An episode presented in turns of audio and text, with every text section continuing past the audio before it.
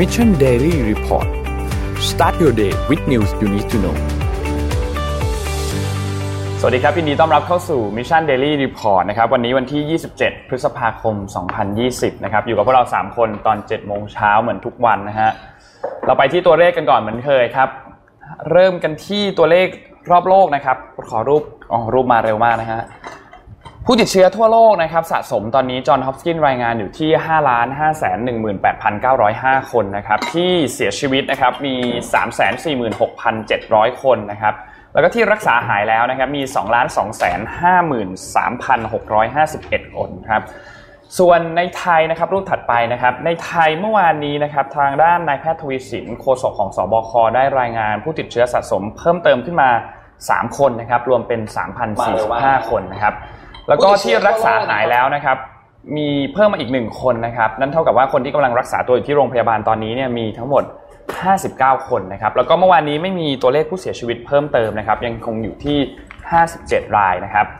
เราไปที่เรื่องเมื่อวานกันนิดนึง เมื่อวานเนี่ยมีการประชุมคอรมอนะครับ ก็มีหลายประเด็นมาก ตอนแรกเนี่ยพลเอกประยุทธ์ก็ปกติแกจะเป็นคนแถลงเองนะจากที่ประชุมคอรมอนะครับแต่เมื่อวานไม่ได้แถลงแล้วก็ให้โฆษกเป็นคนแถลงให้นะครับ เมื่อวานนี้เอารูปขึ้นให้ดูนิดนึงนะครับรูป N4 นะครับเมื่อวานนี้ก่อนจะเข้าประชุมก็ท่านนายกก็มีการฉีดวัคซีนนะครับ แต่อันนี้เป็นวัคซีนไข้หวัดใหญ่นะครับก็ฉีดวัคซีนก่อนที่จะเข้าไปประชุมคอรมอนะครับเดี๋ยวสรุปประชุมคอรมอให้ฟังกันสั้นๆนิดนึงนะครับมติคอรมอเมื่อวานนี้นะครับมีการเห็นชอบให้ต่อพรกฉุกเฉินต่อไปอีก 1 เดือนนะครับ ก็อันนี้เรียบร้อยแล้วนะครับ ออกเป็นราชกิจจาแล้วนะครับ สิ้นสุดวันที่ 30 มิถุนายนนะครับก็คือเดือนหน้านะครับส่วนเรื่องของเคอร์ฟิวนะครับเมื่อวานนี้มีการพูดถึงแล้วก็บอกว่าให้รอประกาศอีกรอบหนึ่งนะครับ แต่ว่าเมื่อวานนี้คาดว่าจากเมื่อวานมี 3 ทางเหลือ 2 ทางแล้วทางที่ 1 ก็คือเป็น5้าทุ่มเหมือนเดิม แต่สิ้นสุดที่ตอนตีสามนะครับส่วนอีกทางหนึ่งคือเลื่อนเวลาออกไปเป็น เที่ยงคืนนะครับ แล้วก็สิ้นสุดที่เวลาตีสี่เหมือนเดิมนะครับ อันนี้เนี่ยก็รอเสนอที่ประชุมศบคในวันที่ 29 พฤษภาคมนี้นะครับ ซึ่งมีพลเอกประยุทธ์นั่นแหละนั่งเป็นประธานนะครับ แล้วก็ในวันที่ 30 ก็จะมีการแถลงเหมือนกับที่ครั้งที่แล้วที่เราเห็นนะครับ เป็นนายแพทย์ทวีศิลป์ออกมาแถลงว่าโอเค การผ่อนปลนในมาตรการในระยะที่ 3 จะเป็นอย่างไรเคอร์ฟิวจะเลื่อนแค่ไหนนะครับ แล้วก็ธุรกิจอะไรจะกลับมาเปิดได้อีกบ้างนะครับ เมื่อวานนี้มีอีกเรื่องหนึ่งนะครับก็คือประเด็นของการประชุมคอรมอนี่แหละครับรองโฆษกประจำสำนักนายกรัฐมนตรีนะครับเขาได้ออกมาแถลงหลังจากการประชุมคอรมอนะครับว่าที่ประชุมในเห็นชอบให้มีการการใช้จ่ายเงินกู้ตามพรกร1ล้านล้านบาทนะครับอันนี้เป็นมาตรการการช่วยเหลือเยียวยากลุ่มเปราะบาง ที่ได้รับผลกระทบจากโควิด -19 นะครับโดยกลุ่มเปราะบางเนี่ยแบ่งออกเป็น 3 กลุ่มด้วยกันนะครับ รวมแล้วเนี่ยประมาณ 13 ล้านคนนะครับประกอบด้วยกลุ่มแรกคือกลุ่มเด็กแรกเกิดนะครับอายุไม่เกิน 6 ปีนะครับจากครัวเรือนที่มีความยากจน อันนี้เนี่ยจะมีประมาณ 1.45 ล้านคนนะครับกลุ่มที่ 2 คือกลุ่มผู้สูงอายุนะครับประมาณ 9.66 ล้านคนนะครับแล้วก็กลุ่มที่ 3 คือกลุ่มผู้พิการประมาณ 2 ล้านคนนะครับซึ่งเงินเยียวยาที่จะจ่ายเนี่ยจะจ่ายให้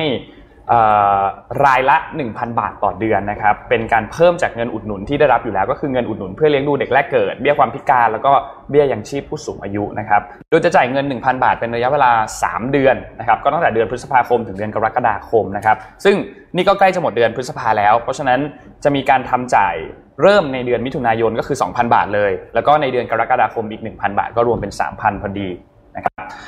แล้วก็วันนี้ วันที่ 27 นี้เป็นวันแรกที่สภาผู้แทนราษฎรกลับมาประชุมแล้วนะครับวันนี้จะเป็นการประชุมวันแรกนะครับ ซึ่งในช่วงเดือดเดือดมากแน่นอนครับ เพราะว่าคุณชวนหลีกภัยเมื่อวานนี้เนี่ยมีภาพคุณชวนหลีกภัยไปเยี่ยมที่ห้องประชุมไปเช็คความเรียบร้อยนะครับ ก็มีการออกบอกมาตรการว่าโอเค ถ้ามีคิวที่คุณจะต้องขึ้นอภิปรายก็อยู่ในห้องได้ ไม่ต้องใส่ตัวเฟสชิลก็ได้ ไม่ต้องใส่หน้ากากก็ได้สำหรับตอนอภิปราย แต่ว่าถ้าตอนนั่งอยู่เนี่ยก็ให้ใส่เฟสชิลแล้วก็ใส่หน้ากากอนามัยนะครับ แล้วก็มีมีมีบอกว่าถ้าสมมุติว่าไม่ได้มีคิวพูดเนี่ยก็ไม่ต้องอยู่ในห้องก็ได้ ไปอยู่ตามพื้นที่ต่างๆ ของรัฐสภา คือจะได้มีการทำโซเชียลดิสแทนซิ่งกัน เพราะว่าแทบจะทั้งสภาเนี่ยมีจอทีวี มีอะไรให้ดูอยู่แล้วนะครับ ซึ่งประเด็นสำคัญที่จะอยู่ในการประชุมสภาครั้งนี้เนี่ยนะครับ นัดแรกหลังจากที่มีการหยุดไปเพราะโควิด -19 เนี่ย มี 4 ฉบับนะครับ พรกฉุกเฉินที่จะเข้าพิจารณา ซึ่งมูลค่าเนี่ยวงเงินนะครับรวมสูงถึง 1.9 ล้านล้านบาทนะครับสี่ฉบับมีอะไรบ้างนะครับ ฉบับแรกเนี่ยเป็นพรกให้อำนาจกระทรวงการคลังกู้เงิน เพื่อแก้ไขฟื้นฟูเศรษฐกิจเกี่ยวกับการระบาดของโควิด -19 ซึ่งอันนี้เนี่ยวงเงินรวมแล้วเนี่ยไม่เกิน 1 ล้านล้านบาทนะครับ อันที่ 2 คือพรกการให้ความช่วยเหลือทางการเงินแก่ผู้ประกอบ วิสาหกิจที่ได้รับผลกระทบจากโควิด -19 อันนี้ไม่เกิน 5 0 0แสนล้านบาทนะครับ อันที่ 3 คือพรกรักษาเสถียรภาพของระบบการเงินและความมั่นคงทางเศรษฐกิจของประเทศนะครับ อันนี้ไม่เกิน4แสนล้านบาท แล้วก็อันสุดท้ายเป็นพรกว่าด้วยการประชุมผ่านสื่ออิเล็กทรอนิกส์ของปี 2563 นะครับ ก็มี 4 อันซึ่งเดือดแน่นอน บอกเลยว่าบอกบอกเลยว่าเดือดแน่นอน เพราะว่าเหมือนกับอั้นกันมานาน ครับ ใช่ไหมอันมานานมากฮะ แล้วก็มีอีกเรื่องหนึ่งครับ เรื่องของการบินไทยนิดนึงอืมอ่าเรื่องของการบินไทยเมื่อวานนี้นะครับท่านนายกรัฐมนตรีนะครับพลเอกประยุทธ์จันทร์โอชานะครับได้ลงนามคำสั่งนายกรัฐมนตรี แต่งตั้งคณะกรรมการติดตามการดำเนินงาน และการแก้ไขปัญหาของบริษัทการบินไทยจำกัดมหาชนเรียบร้อยแล้วนะครับ โดยผู้ที่นั่งเป็นประธานคณะกรรมการก็คือคุณวิษณุเครืองามครับนะครับแล้วก็มีคณะกรรมการอีก 8 คนอืมนะครับซึ่งก็รอติดตามกันต่อไปครับว่าจะเป็นยังไงนะฮะ นี่คืออัปเดตคร่าวๆนะครับ จากที่ประชุมครม แล้วก็การแต่งตั้งตัวคณะกรรมการของการบินไทยนะครับครับเขาประกาศชื่อหมดแล้วใช่ไหมประกาศชื่อหมดปแล้วระกาศครับชื่อหมดแล้วมีมีทั้งปหมดลัดเก้ากระชื่ทรอวงมีอะไรอย่างเงี้ยซึ่งก็เดี๋ยวลองดูกันต่อไปนะว่าจะเป็นยังไงอืมครับนะครับ แต่ว่าเออผมขออนุญาตพาทุกท่านไปคุยเรื่องสายการบินต่อเลยแล้วกัน เมื่อวานนี้มีสองข่าวใหญ่ในวงการการบินของโลกนะครับไม่นับเรื่องของการบินไทยเนี่ยนะครับเอ่อไปที่แรกก่อนนะฮะขอภาพ T14 ครับ อันนี้ T15 ขอกลับไป T14 ก่อนนะครับ T14 นะครับสายการบินลุฟทันซา Lufthansa ลุฟทันซาเป็นสายการบินเอ่อขนาดใหญ่มากของโลกนะครับ มีจริงๆต้องบอกว่ามีหุ้นอยู่ในเยอรมัน ออสเตรีย สวิตเซอร์แลนด์ และเบลเยียมนะ หลายหลายหลายประเทศมากนะครับ Swissair และ Lufthansa ก็ถือหุ้นนะครับ เมื่อวานนี้หลังจากที่เจรจาตกลงกันมาหลายสัปดาห์ครับก็ได้บรรลุข้อตกลงนะครับ มูลค่า 9,800 ล้านเหรียญสหรัฐ แต่เดี๋ยวก่อน ฟังรายละเอียดก่อนเราจะเข้าใจว่าทำไมคนเยอรมันก็ถึงไม่เขาถึงไม่ว่าเยอะมากอืมนะฮะอะอย่างนี้เงินก้อนที่1มูลค่า 6,200 ล้านเหรียญสหรัฐนะครับมูลค่า 6,200 ล้านเหรียญสหรัฐเนี่ยทำอะไรบ้างนะฮะก้อนแรกนะครับนำไปซื้อหุ้นนะฮะผมขออภัยที่ทำมาตัวเล็กนี่เพิ่งทำมาเมื่อ 15 นาทีที่แล้วอืมอืมเพิ่งนึกออกว่าต้องทำแบบนี้อืมไปซื้อหุ้นนะครับที่ราคาฟังดีๆนะครับ 2.79 เหรียญหุ้นของลุกชันซ่านะอืม แต่ว่า trading price วันเนี้ยอืมเปิดตลาดอยู่เนี่ยเมื่อคืนเนี้ยปิดตลาดไปเนี่ย10.10 10เหรียยญ10.13เหรียญอืมก็คือซื้อในราคาประมาณต่ำ27เเท่านั้นเองสี่เท่าทำไมต้องทำแบบนี้ล่ะอืมก็เพราะว่ามันธุรกิจมันไม่แน่นอนไงอืมนะครับเพราะฉะนั้นที่บอกว่ากองทุนวายุพักกำลังจะเข้าซื้อหุ้นการบินของไทยการบินไทยเนี่ยควรทำแบบนี้นะอ่าเพราะว่าเดี๋ยวคุณจะถูกลดทุนอะไรก็ไม่รู้อีกอืมถูกไหมอะนั่นก้อนที่หนึ่งซื้อหุ้นไปนะครับ เงิน6,200ล้านเหรียญเนี่ย ต้องมี คล้ายๆกับดอกเบี้ยด้วยนะอืมมินิมัมที่ 4%ในปี 2020 2021 และจะเพิ่มขึ้นหลังจากนั้นอืมภายในปี 2023 6,200 ล้านเหรียญนี้ ต้องคืนหมด ต้องคืนหมดปีเองเหรอสามปีอือฮึ2023 นะสามปีนะครับ แล้วหุ้นที่ซื้อมาเนี่ยก็ต้องขายได้เยอะกว่ากว่าราคาที่ซื้ออ่านะครับ แล้วเอาอะไรบ้างลุกเอ่อรัฐบาลเยอรมันเอาเอาหุ้น 20%นะครับ ปัจจุบันมีอยู่อืม5เพิ่มเป็น25เพื่อมีได้สิทธิ์วีโต้สิทธิ์วีโต้คือเสียงเวลาข้างมากมีเอ่อมติสำคัญสำคัญเสียงข้างมากนะฮะเสียงใหญ่ออไม่ใช่เสียงข้างมากอ่าเรียกเสียงใหญ่อ่าคือเขาเรียกว่ามันมีมติสำคัญในเบรกได้ เช่นอ๋อมติอ่าอ่าเพิ่มทุนมติอะไรอย่างเงี้ยอืมเบรกได้ จริง ๆ เนี่ยสิ่งที่รัฐบาลเยอรมันโฟกัสเลยก็คือว่ากลัวคนอื่นมาเทคโอเวอร์จีนจีนกลัวอืมจีนมาเทคโอเวอร์อืมนะครับ แล้วก็มี option ที่เพิ่มจาก 20 เป็น 25 ได้ แล้วมีคณะกรรมการ 2ตำแหน่งอ่ามี2 seat board นะครับอีก 3,300 ล้านเหรียญเป็น credit facility ก็คือการให้เงินเป็น working cap ไปได้ก็ว่ากันไปให้เงินกู้นะครับซึ่งนั้นก็เป็นระบบการกู้เงินปกติ รวมกัน 2 ก้อนนี้เอ่อทั้งหมดแล้วเนี่ยนะครับรวมซื้อหุ้นรวมอะไรแล้วเนี่ย9,800 ล้านเหรียญสหรัฐ จะเห็นว่าชัดเจนอธิบายได้ มีเหตุผลอืมเนาะมันมีกำหนดชัดเจนว่าต้ต้อองงชัดได้เจนกลับว่าต้องได้เท่าไหร่เท่าไหร่แบบนี้นะฮะคนก็ไม่ด่าเท่าไหร่นะครับอืมสื่อเยอรมันก็ค่อนข้างจะบอกว่าเออก็เป็นการตกลงที่เหมาะสมดีนะครับ ขอไปภาพ T15 นะฮะในวันเดียวกันกับที่ Lufthansa เอ่อตกบรรลุข้อตกลงกับรัฐบาลเยอรมันได้เนี่ยนะครับสายการบินที่ใหญ่ที่สุดในลาตินอเมริกาอย่างเราทำเนี่ยนะอืมก็ยื่น Chapter 11 นะครับขอเข้าสู่กระบวนการฟื้นฟูอืมซึ่งเป็นมาตรการเดียวกันกับการบินไทยนะครับนี่คือสายการบินที่ใหญ่ที่สุดของเอ่อลาตินอเมริกาเดี๋ยวผมจะวันนี้ผมยังไม่มีรายละเอียดเกี่ยวกับดีลนี้ว่ามันทำยังไงบ้าง แต่ว่าเดี๋ยวจะมาเล่าให้ฟังในรายละเอียดนะครับผมคือเมื่อกี้เราเห็นของลูซันซ่าเนี่ยเราเราเราเราพอเราดูปุ๊บเรารู้สึกว่าเออ make sense อืมซื้อหุ้นในราคาประมาณหนึ่งในสี่ของราคาปัจจุบันอืมใช่ไหมแล้วก็ทุกอย่างต้องมีผลตอบแทนยังไงยังไงคืนใช่ภายใน 2023 เออผมว่าโอเคนะครับจำได้ไหมครับว่าซีอีโอของ Lufthansa เขาบอกว่าไม่อยากให้รัฐบาลมายุ่งมากอะ เออเออเนี่ยเห็นไหมก็เนี่ยผมว่าเขาก็ตกลงกันออกมาได้แบบ ตามสไตล์เยอรมันนะต้องบอกแบบนี้นะแล้วสแล้วการที่มีข้อบังคับว่าภายใน 3 ปีจะต้องคืนเงินให้หมดอ่ารวมถึงการจ่ายดอกเบี้ย 4%ด้วยเนี่ย มันทำให้ธุรกิจก็คือตัว Lufthansa เนี่ยไม่รู้สึกว่าตัวเองโดนอุ้มสบายๆไงใช่ มันมันบีบว่าตัวเองจะต้องทำงานให้เต็มที่อืมไม่ใช่แบบเลี้ยงเลี้ยงอะใช่ไม่ได้ไม่ได้อืมเพราะว่าคุณต้องคืนอะเพราะถ้าคุณไม่ perform ใช่ไหมอ่าเอ่อ บอร์ดเขาก็เตะคุณอะพวกมาผู้บริหารอะใช่ มาตรการถัดไปอาจจะเข้มข้นกว่านี้ อืมนะฮะดีครับ อืมอะนะครับ ดูไว้นะแถวๆนี้ อืมอืมครับ เอาจริงให้ผมพูดจริงเออผมว่ารัฐบาลควรจะออกมาอธิบายแบบนี้เลยแหละอืมแบบที่รัฐบาลเยอรมันบอกเอานะคุณใส่เงินเข้าไปเท่านี้นะในการช่วยเหลือเนี่ยทำแล้วยังไงต่อนะครับอืมมาตรการฟื้นฟูคือยังไงอะไรเงี้ยนะฮะจริงๆมันมีรายละเอียดมากกว่านี้อีกเดี๋ยวถ้ามีโอกาสจะไปคุยในพอดแคสต์ให้ฟังอะครับ ต่อเลยครับ ไปไหนต่อครับวันนี้ ไปสิงคโปร์ครับพี่แทพี่ปิ๊กอะฮะ เมื่อวานนี้นะครับก็สิงคโปร์ก็ประกาศแผนกระตุ้นเศรษฐกิจรอบที่ 4 นะครับ เป็น fourth stimulus package สี่แล้วเหรอสี่แล้วคอรัอบกกันเกือบทุกอาทิตย์เลยนะออโนทิสครับ ซึ่งอันนี้เนี่ยต้องบอกว่าใหญ่มากนะครับ ก็คือรอบนี้เนี่ยออกมาอีก 23อ๋อ23,000 ล้านเหรียญสหรัฐนะครับ หรือประมาณ 33 33,000 ล้านเหรียญสิงคโปร์นะครับ ซึ่งอันเนี้ยออกมาสนับสนุน ธุรกิจที่เป็นธุรกิจขนาดเล็ก แล้วก็มีการจ้างแรงงานต่างชาติอืมนะครับ เพราะว่าสิงคโปร์เนี่ยยังมีโรงงานอยู่เหมือนกันนะครับเพียงแต่ว่าโรงงานเนี่ยไม่ยังไม่ได้เยอะมาก แล้วก็แรงงานที่เป็นพวกกลุ่ม minority เนี่ยก็ยังไม่ได้เข้าในช่วง3แพ็กเกจแรกที่ออกมาอืมนะครับ โดยโดยการช่วยเหลือเนี่ยจะเข้าไปช่วยในเรื่องของการสนับสนุนการจ่ายค่าจ้างอืม ก็คือให้อยู่ได้อ่าเพราะว่าการผลิตมันยังเดินไม่ได้เต็มที่เพราะสิงคโปร์เนี่ยเขาโดนรอบสองแล้วเขาหนักครับนะครับ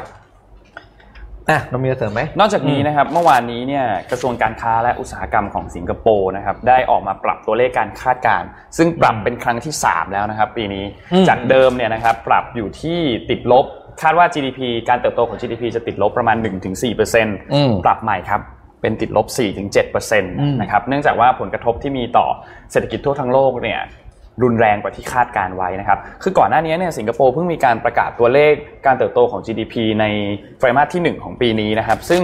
ติดลบอยู่ที่ 0.7%ซึ่งซึ่งดีกว่าที่คาดไว้มากๆนะครับติดลบใช่ครัแค่บ0.7%นะครับ แต่ว่ารอบที่2เนี่ยคาเขาบอกว่าในไตรมาสที่2เนี่ยคาดว่าน่าจะแย่กว่านี้เยอะมากๆ ก็เลยมีการปรับตัวเลขการคาดการณ์ของการเติบโต GDP ทั้งปีนะครับอืมคือถ้าจะย้อนไปช่วงเวลาที่เศรษฐกิจสิงคโปร์ติดลบเนี่ย ต้องย้อนไปถึงปี 2001 เลยนะครับอืมปี 2001 เนี่ยติดลบทั้งปีเนี่ย 1.1%นะครับ อันนั้นจากวิกฤต Y2K หลายๆคนอาจจะไม่รู้ว่า Y2K คืออะไร เราเล่าให้ฟังเล็กๆนิดนึงนะครับ วิกฤต Y2K เนี่ยมันเป็น bug อันหนึ่งของคอมพิวเตอร์ครับ คือคอมพิวเตอร์ตอนนั้นเนี่ยปกติมันเป็นช่วงปี 1999 พอดี แล้วมันกำลังจะข้ามปีใหม่ Y2K เนี่ย Y เนี่ยมาจากคำว่า years นะครับ 2 ก็คือเลข 2 K คือ 2000 ก็คือเป็น Y 2000เนี่ยนะครับในปีงปี 2000เนี่ยตอนที่มันจะเปลี่ยนจากปี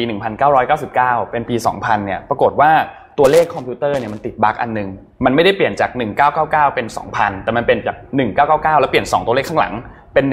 1900 พอมันเปลี่ยนเป็น 1900ปุ๊บไอ้พวกธุรกิจอย่างธนาคารที่ต้องคำนวณดอกเบี้ยรายวันทุกอย่างพังหมดนะครับพวกอะไรก็ตามที่ต้องใช้คอมพิวเตอร์พังหมด มันทำให้เกิดวิกฤตตอนนั้น แล้วก็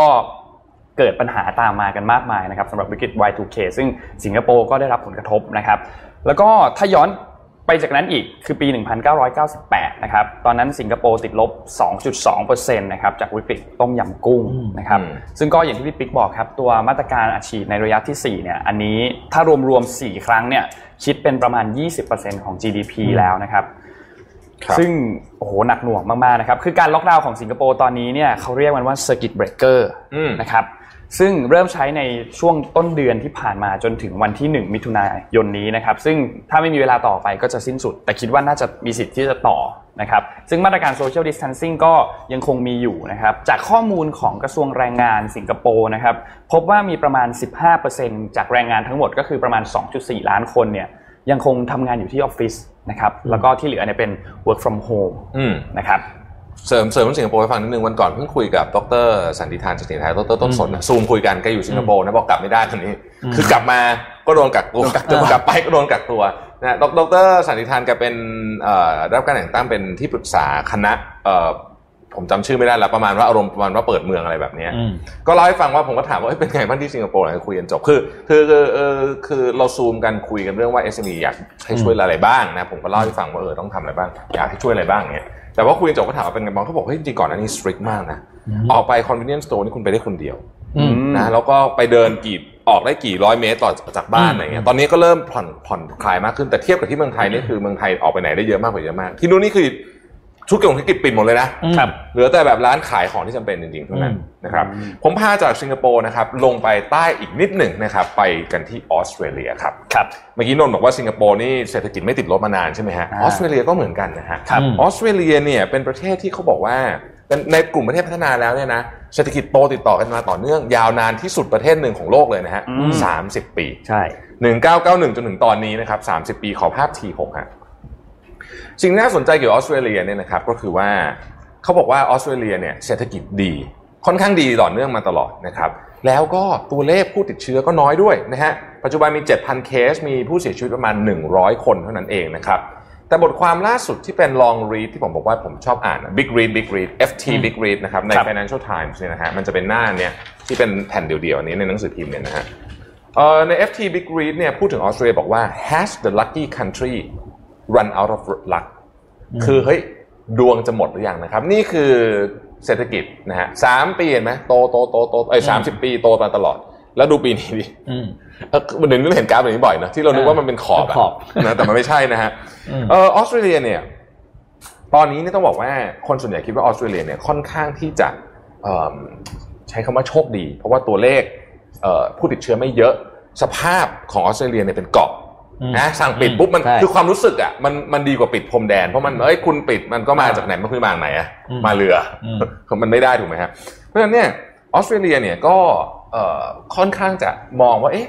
ตัวเลขน่าจะไม่มีอะไรมาก แต่พอไปดูลึกๆในดีเทลแล้วเนี่ย IMF forecast ตัวเลขติดลบ GDP ของออสเตรเลียปีนี้ไว้ที่อืม6.5%พอๆกับของประเทศไทย ซึ่งถือว่าเยอะมากนะครับทำไมถึงเป็นแบบนั้นล่ะ ต้องบอกแบบนี้ก่อนนะครับว่าห นี่สาธารณะของออสเตรเลียเนี่ยนะครับผมขอกระโดดไปภาพ T8 นะครับหนี่สาธารณะของออสเตรเลียต่อ GDP เนี่ยอันอันนี้อันนี้อันนี้อีกรูปหนึ่งอีกรูปหนึ่งที่เป็นที่เป็นแท่งๆนะฮะเอ่ออะหนี่สาธารณะต่อ GDP เห็นไหมฮะจากเว็บไซต์ Trading Economics เนี่ยถือว่าต่ำมากพี่ปิ๊กนนท์ดูเลยฮะ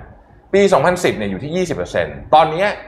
คาดการณ์ว่าจะอยู่ประมาณ20 45%ซึ่งถือว่าน้อยมากอืมใช่ไหม เยอรมันที่ว่าคอนเซอร์เวทีฟยังซัดไป 50 กว่าแล้ว ส่วนในประเทศอื่นไม่ต้องพูดถึงอืมนะครับ แต่ประเด็นที่น่าสนใจก็คือว่านี่ครัวเรือนฮะอืมขออีกภาพหนึ่งขึ้นมาครับ T7 ครับ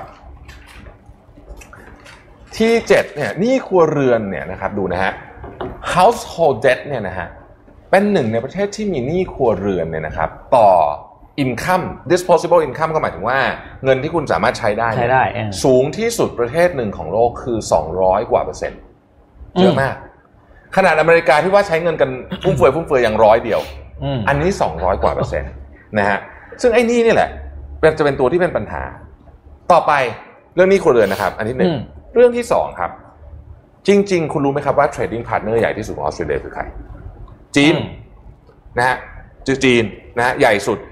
ในปี 2008 ที่มีเอ่อต้มเออไม่ใช่ Hamburger Crisis เนี่ย จีนรัฐบาลจีนเนี่ยมีเงินกระตุ้นเศรษฐกิจให้ออสเตรเลียด้วยนะ เออ ผมก็เพิ่งรู้เหมือนกันเนี่ยนะฮะอืมอืมมูลค่า4 4ล้านล้านหยวน เยอะมากนะเออสี่ล้านล้านหยวนนะครับ ไปซื้ออะไรไปซื้อพวกเหล็ก ไปซื้อพวกถ่านหินคือออสเตรเลียเนี่ยเขามีพวกทรัพยากรธรรมชาติเยอะถูกไหมก็ส่งไปให้จีนตอนนั้นเนี่ยธุรกิจก็บูมนะฮะปรากฏว่าตอนนี้เนี่ยออสเตรเลียเนี่ยนะครับก็รัฐบาลของเออนายกรัฐมนตรีมอริสันเนี่ย ก็ออกมาบอกว่า เฮ้ย คุณ คุณเราจะต้องสืบสวนนะว่า ไอไอโควิด เนี่ย มันมาจากคุณหรือเปล่า อืมจากจีนหรือเปล่าใช่ไหมจีนก็เลยบอกว่าอ้าวทำไมอย่างเงี้ย คืออันนั้นก็คือไปกับกลุ่มเดียวกับเออสหรัฐเออใช่ไหมครับอะสืบสวนก็ได้ แต่ว่าเราแบนการนำเข้าเนื้อจากออสเตรเลีย ซึ่งนี่คือหัวใจเลยนะของส่งออกออสเตรเลียนะครับแบนส่วนข้าวบาเล่เนี่ยเราเพิ่มภาษีเป็น80%นะฮะหลังจากนั้นโอ้ออสเตรเลียก็เลยต้องต้องต้องถอยออกมานิดนึงเพราะบอกว่าเฮ้ยถ้าเกิดว่ามีปัญหากับประเทศจีนเนี่ยอืมไม่ดีแน่นอน เพราะรัฐบาลออสเตรเลียเนี่ยก็รู้อยู่ว่าจริง ๆ แล้วเนี่ยพึ่งพาพึ่งพาเศรษฐกิจจากจีนเยอะมากอืมนะครับ การเติบโตของออสเตรเลียเนี่ยอ๋อมันมีสองเรื่องเรื่องเรื่องจะไปสืบสวนเอ่อเรื่องโควิด -19 ด้วยเราจะไปแบนหัวเว่ยด้วยสองเรื่องสองเรื่องนะครับ ซึ่งรัฐบาลจีนก็บอกว่าโอเค ก็ได้ แต่เราไม่นำเข้าเนื้อคุณจบอ๋อแล้วเราก็เพิ่มสีข้าวบาเล่คุณเป็น 80%นะฮะตอนนี้รัฐบาลออสเตรเลียก็เลยถูกวิพากษ์วิจารณ์อย่างหนักโดยเฉพาะจากเหล่าบรรดานักธุรกิจทั้งหลายนะครับแครีสโต๊กเนี่ยเป็นหนึ่งในนักธุรกิจใหญ่ที่สุดของออสเตรเลียนี่บอกว่าการทำแบบนี้เนี่ย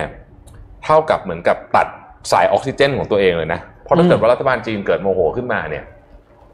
จะทำให้เศรษฐกิจออสเตรเลียเนี่ยส่งผลกระทบอย่างหนัก ผมเล่าแบบนี้นะครับ มันมีสิ่งที่น่าสนใจในการประกาศคำแถลงของนานายกรัฐมนตรีจีน เมื่อสุดสัปดาห์ที่ผ่านมาเกี่ยวกับเรื่องไม่ไม่ได้พูดเรื่องนี้โดยตรงอืมการพูดแบบจีนเนี่ยเขาจะไม่แบบเขาจะไม่สัดตุ้มสัดตุ้มนะเขาจะไม่ mention ชื่ออ่ไม่ไม่ไม่เป็นชั้นชื่อ แต่เขาพูดแบบนี้ครับ เราจะวางแผนนะ Food Security ก็คือความมั่นคงทางอาหารอืมให้กับประชากร 1,400 ล้านคนของเราเนี่ย โดยการเพิ่มพื้นที่เอ่อ 33 ล้านไร่นะครับทำการเกษตรขั้นสูงตึ๊ดตึ๊ดตึ๊ดตึ๊ดมีดีเทลมากมายไก่กอง แต่สรุปว่าถ้าเป็ดเสร็จตามแผนนี้แล้วเนี่ยอาหารทั้งหมดของคน 1,400 ล้านคนเนี่ยผลิตในประเทศได้ นี่คือขีดเส้นใต้ติดตัวใหญ่ๆอย่างนี้เลยนะแปลซึ่งแปลว่าทำเอาคนเอาอย่างประเทศออสเตรเลียนี่ต้องขนลุกเลยแหละอืมแล้วก็สหรัฐก็เหมือนกันนะครับ ประเทศจีนเนี่ยนำเข้าอะไรเยอะรู้ไหมจากสหรัฐ เนื้อวัวไม่เนื้อวัวด้วยอืมถั่วเหลือง เอามาทำซีอิ๊วอ่าเออคุณรู้ไหมว่าประเทศจีนเนี่ยผลิตถั่วถั่วเหลืองไม่พอทำซีอิ๊วนะคนอืมคนจีนอืมกินซีอิ๊วเยอะใช่ไหมอืมแต่เนี่ยครับนายกนายกรัฐมนตรีบอกว่าไม่อะเดี๋ยวทำทำเองก็ได้ food security เองก็ได้อืมพูดเองนะครับแล้วแล้วแผนของเขาเขาพูดระดับแบบไม่กี่ปีต่อจากนี้อืมซึ่งถ้าเป็นแบบนั้นจริง ๆ เนี่ยนะฮะธุรกิจส่งออกใหญ่ที่สุดของออสเตรเลียใน part นี้เนี่ยจะกระทบอย่างมโหฬารเลยจริงๆจริง ๆ ประเทศเราก็ต้องกลัวเหมือนกันนะ เขาปลูกทุเรียนแล้วนะตอนเนี้ยที่จีนใช่ใช่ปุดแล้วครับเอออาจจะยังอร่อยสู้ไม่ได้อีกสามปีถึงจะเก็บเกี่ยวได้อ่าแต่เขาปลูกกันนะทุเรียนนะที่ไหหลำปะมาข้างบนข้างบนข้างบนจำเมืองไม่ได้ที่ไหนนะเออให้เราคืเป็นอเมืต้อองงเที่ยวอ๋อต้องเที่ยวของเที่ยวขออภัยขออภัยเพราะฉะนั้นเนี่ยคือเวลานี่คือการพูดแบบจีนเลย คือเวลาเวลาเราอ่านข่าวการให้คำสัมภาษณ์ของผู้นำประเทศต่างๆเนี่ยมันต้องตีความนิดนึงใช่มันต้องตีมันต้องความตีความเป็นดอกสอว่าความหมายโดยทางอ้อมเนี่ยเขาหมายความว่าอะไรใช่การที่เขาบอกว่าเขาสามารถจะอะไร supply เรื่อง food security ภายในประเทศเองได้ ความหมายตรงกันข้ามก็คือกูไม่ต้องนำเข้าก็ได้แล้วเออใช่แล้วไปแต่ซื้อว่าด้วยไอคนที่ส่งออกมาที่เขาอยู่ก็คือ เตรียมตัวหาตลาดใหม่ หรือปรับวิธีการได้เลยอืมคือถ้าในแง่ของคนที่อยู่ใน food chain ใช่ไหมครับ คุณก็ต้องเปลี่ยนแล้วแทนที่จะปลูกแล้วรอขาย คุณต้องเปลี่ยนตัวเองอืมกลายไปเป็นคนที่เข้าไปช่วยเขาปลูกแทน ใช่ คือจะรอปลูกแล้วขายครับมันไม่ได้แล้วไงไอ้คุณอ่าต้องคุณก็เรียกอะไรนะ if you can be me ก็ surrender เออว่าแล้วแล้วเราจะบอกว่านโยบายต่างๆของจีนที่เขาประกาศออกมาส่วนใหญ่เขาทำได้ด้วยนะ เออผมไม่เห็นเขาทำอะไรไม่ได้เลยว่ะใช่ใช่เออผมไม่เห็นเขาทำอะไรไม่ได้เลยว่ะเออเขาทำได้นะเขาทำได้อันเลยทำได้ก่อนด้วย เอาจริงๆนะอย่างที่บอกว่าคนจีนจะหลุดพ้นจากเอ่อเขาจะมีเส้นของเขาความจนหมื่อะไรนเขาน่ะหมื่เอนอหมื่นหยวนต่อปีอะไรของเขาอะเออเส้น poverty ขาทำได้ line ก่อนน่ะตั้งสี่ห้าปีเนี่ย poverty line น่ะเออใช่ไหมเพราะฉะนั้นเนี่ยอย่าทำเป็นเล่นไปนะครับเออครับจะซวยเอาแล้วครับแต่แต่ผู้นำประเทศบางคนก็พูดตรงๆเลยนะฮะมันมีอ๋อข่าวของผู้นำคนหนึ่งอะมาเลยอีกแล้วนะฮะอะช่วงก่อนจะไปทำประช่วงจำวัเจ็นดโมงครึ่งกันหน่มาอยครับทำประจำวันก่อน คือต้องเล่าย้อนความนิดนึงเล่าให้ฟังเผื่อใครไม่ได้ตามมานะครับอืมวันที่ 19 พฤษภาคมโดนัลด์ทรัมป์เนี่ยเขาบอกว่าผมเนี่ยกินยาอยู่เลยไฮดรอกซีคลอโรควิน ซึ่งเป็นยาต้านมาลาเรียเนี่ยกินมานานแล้วด้วย 2 สัปดาห์แล้วนะ แล้วก็ผมก็ยังอยู่ตรงนี้ยังแข็งแรงอยู่ แต่ว่าผู้เชี่ยวชาญนี่บอกว่าเฮ้ยคุณห้ามทำตามทรัมป์นะยานี้ผลข้างเคียงเกี่ยวกับเรื่องหัวใจ ร้ายแรงมากๆนะครับซึ่งทรัมป์ก็ไม่สนใจแล้วก็มีการแนะนำต่อให้ทางผู้นำบราซิลด้วยอ่าบราซิลก็ไปโอ้โหแนะนำให้โอเค คุณใช้อันนี้เพื่อป้องกันโควิด ใช้อันนี้เพื่อไอดอลไอดอลรักษาโควิดก็ไปไอดอลยาวขอขอนะคเสริรัมบนิดนึงได้ไหมของของนนท์พี่ขครัอบอนุญาตแทรกผู้นำบราซิลมันเป็นข่าวพี่เหมือนกันโบโนซาโรเนี่ยไม่ได้แนะนำแบบทรัมป์นะ ไม่ได้ครับบอกกินนะ แต่ไปบอกรัฐมนตรีสาธารณสุขให้ออกประกาศเป็นไกด์ไลน์เป็นไกด์ไลน์ให้กินเออว่าเออจริง ๆ อ่าอ่านนท์ต่อนนท์ต่อนะฮะโอกาสชีวิตทีนี้เมื่อวันที่ 25 พฤษภาคมที่ผ่านมา วันจันทร์ที่ผ่านมานะครับโดนัลด์ทรัมป์ออกมาแถลงแล้วนะครับ ผมเลิกกินยานี้แล้วนะอ้าวแต่ยังไงก็ตาม ผมยังยืนอยู่ตรงนี้นะ ผมยังแข็งแรงดีอยู่นะ นะครับเลิกแล้วนะครับ หลังจากนั้นวันหนึ่งนะครับ องค์การอนามัยโลก WHO นะครับออกมาประกาศระงับการทดลองประสิทธิภาพทางคลินิกของยาไฮดรอกซีคลอโรควินอันนี้นะครับ โดยบอกว่ายาดังกล่าวเนี่ยไม่เหมาะสมอย่างยิ่งที่จะใช้รักษาผู้ป่วยโควิด -19 เพราะว่ายิ่งเพิ่มแนวโน้มในการจะเสียชีวิตนะครับอืมเพราะผลข้างเคียงของยานะครับ ซึ่งก็คงเป็นไปได้ว่าทรัมป์อาจจะรู้อันนี้ก่อนที่จะมีการประกาศก็เลยหยุดกินยาไปก่อนอืมครับซึ่งแต่ก็นั่นแหละฮะ เลิกเลิกไม่ได้ไม่ได้กินแล้วนะครับ ตอนนี้ไม่ได้กินแล้วไม่ไม่ได้ได้กิกินนแล้แล้ววนะครับ แล้วก็เมื่อวานนี้คุณหมอแอนโทนีฟาวซีออกมาแถลงครับ คุณหมอแอนโทนีอ่าฟาวซีเป็นบุคคลที่เรียกได้ว่าได้รับความน่าเชื่อถือที่สุดในสหรัฐแล้วตอนนี้นะครับใช่คือเป็นความหวังเลยนะครับ ความหวัง ก่อนหน้านี้ทรัมป์ออกมาพูดใช่ไหมว่า วัคซีนเนี่ยเป็นไปได้ว่าจะได้เห็นภายในปีนี้ ซึ่งก็ไม่ค่อยมีใครให้น้ำหนักกับทรัมป์เท่าไหร่นะครับอืมแต่เมื่อวานนี้ดรแอนโทนีฟาวซีออกมาพูดครับ บอกว่า เรามีความเป็นไปได้สูงที่จะได้เห็นวัคซีนในช่วงสิ้นปีนี้เออนะครับซึ่งก็เป็นความหวัง ถือว่าอันเนี้ยถือว่ามีน้ำหนักนะครับอ่าคนนี้พูดคนเนี้ยพูดอืมมีน้ำหนักนะครับ แล้วก็เมื่อวานนี้เนี่ยนนท์ได้ดูทางเอ่อของไทยด้วยนะครับ คุณศาสตราจารย์ดรประสิทธิ์วัฒนาภานะครับซึ่งเป็นคณะบดีของคณะแพทยศาสตร์ศิริราชพยาบาลนะครับ ก็ท่านได้ออกมาพูดถึงนะครับว่า มีคำถามถึงท่านว่าในไทยระลอกที่สองจะมาไหมอืมท่านใช้คำนี้เลยนะครับ มาแน่นอน อืมท่านบอกว่ามาแน่นอนอืมแต่มาแล้วแค่ตัวเลขไหนโดดขึ้นมา แล้วเราควบคุมได้ไหมหรืออมมาแล้วกระจายไปเลยนะครับเขาเขาก็ยกตัวอย่างอย่างที่ของเกาหลีใต้ที่มีเคสที่อิแทวอน cluster นะครับซึ่งตรงนั้นเนี่ยพอสิ่งพอเกาหลีใต้เนี่ยเขาจัดการหลังจากที่พอทราบที่มาปุ๊บเขาก็โอ้โหทำการปิดอีกครั้งหนึ่งทั้งวัน track and test อีกครั้งหนึ่งก็สุดท้ายก็เงียบไปเหมือนกันที่เกาหลีใต้นะครับซึ่งถ้าไทยสามารถทำได้แบบนั้นเนี่ยก็ถือว่าค่อนข้างดี นะครับแล้วก็มีการเปรียบเทียบตัวเลขของการตรวจเมื่อเทียบกับเอ่อใกล้ๆบ้านเรานะครับประเทศอืมใกล้ๆบ้านเราก็พบว่าจริงๆแล้วตัวเลขการตรวจเมื่อเทียบต่อประชากร 1 ล้านคนเนี่ยของไทยก็ยังไม่ได้เยอะมากแต่ถือว่าควบคุมได้ค่อนข้างดีนะครับครัในบไทยส่วนพูดถึงเรื่องวัคซีนเขาบอกว่าเอ่อคุณไม่ต้องไม่ต้องคิดเลยปีนี้อะไม่ต้องคิด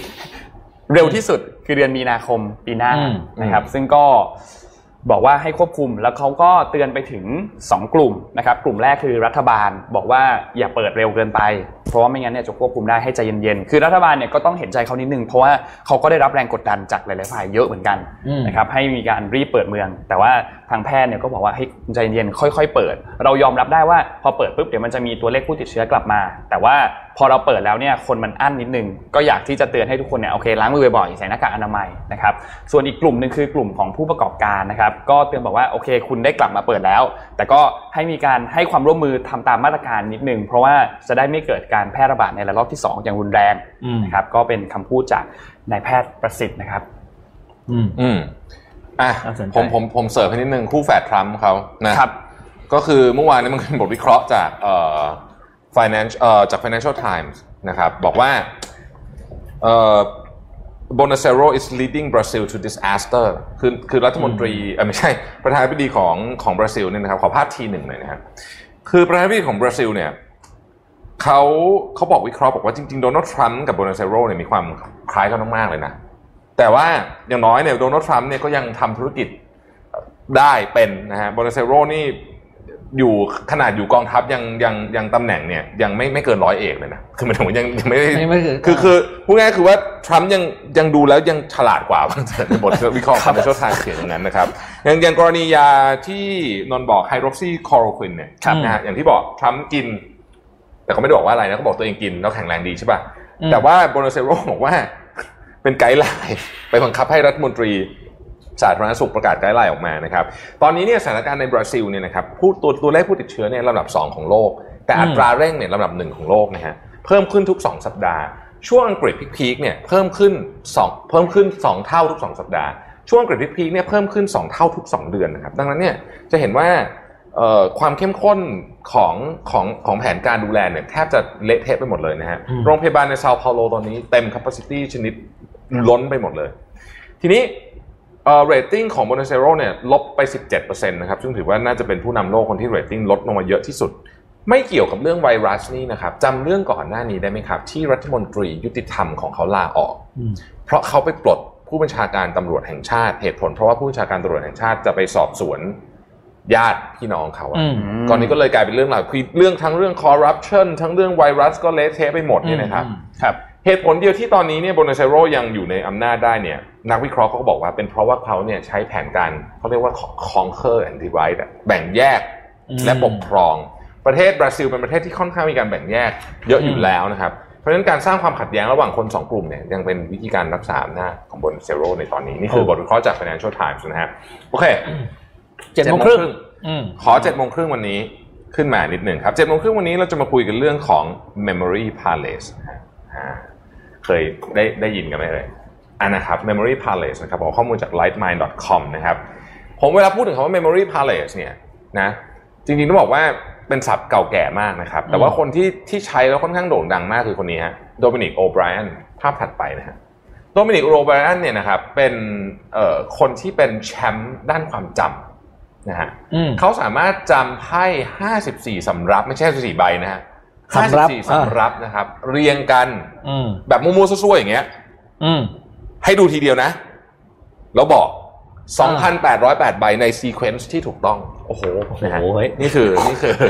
นี่คือขนลุกเลยนี่คือแชมป์นะ ของโลกนะฮะ ซึ่งเขาก็ใช้วิธีการนี่แหละ Memory Palace อืมถ้าใครเคยดูหนังเรื่อง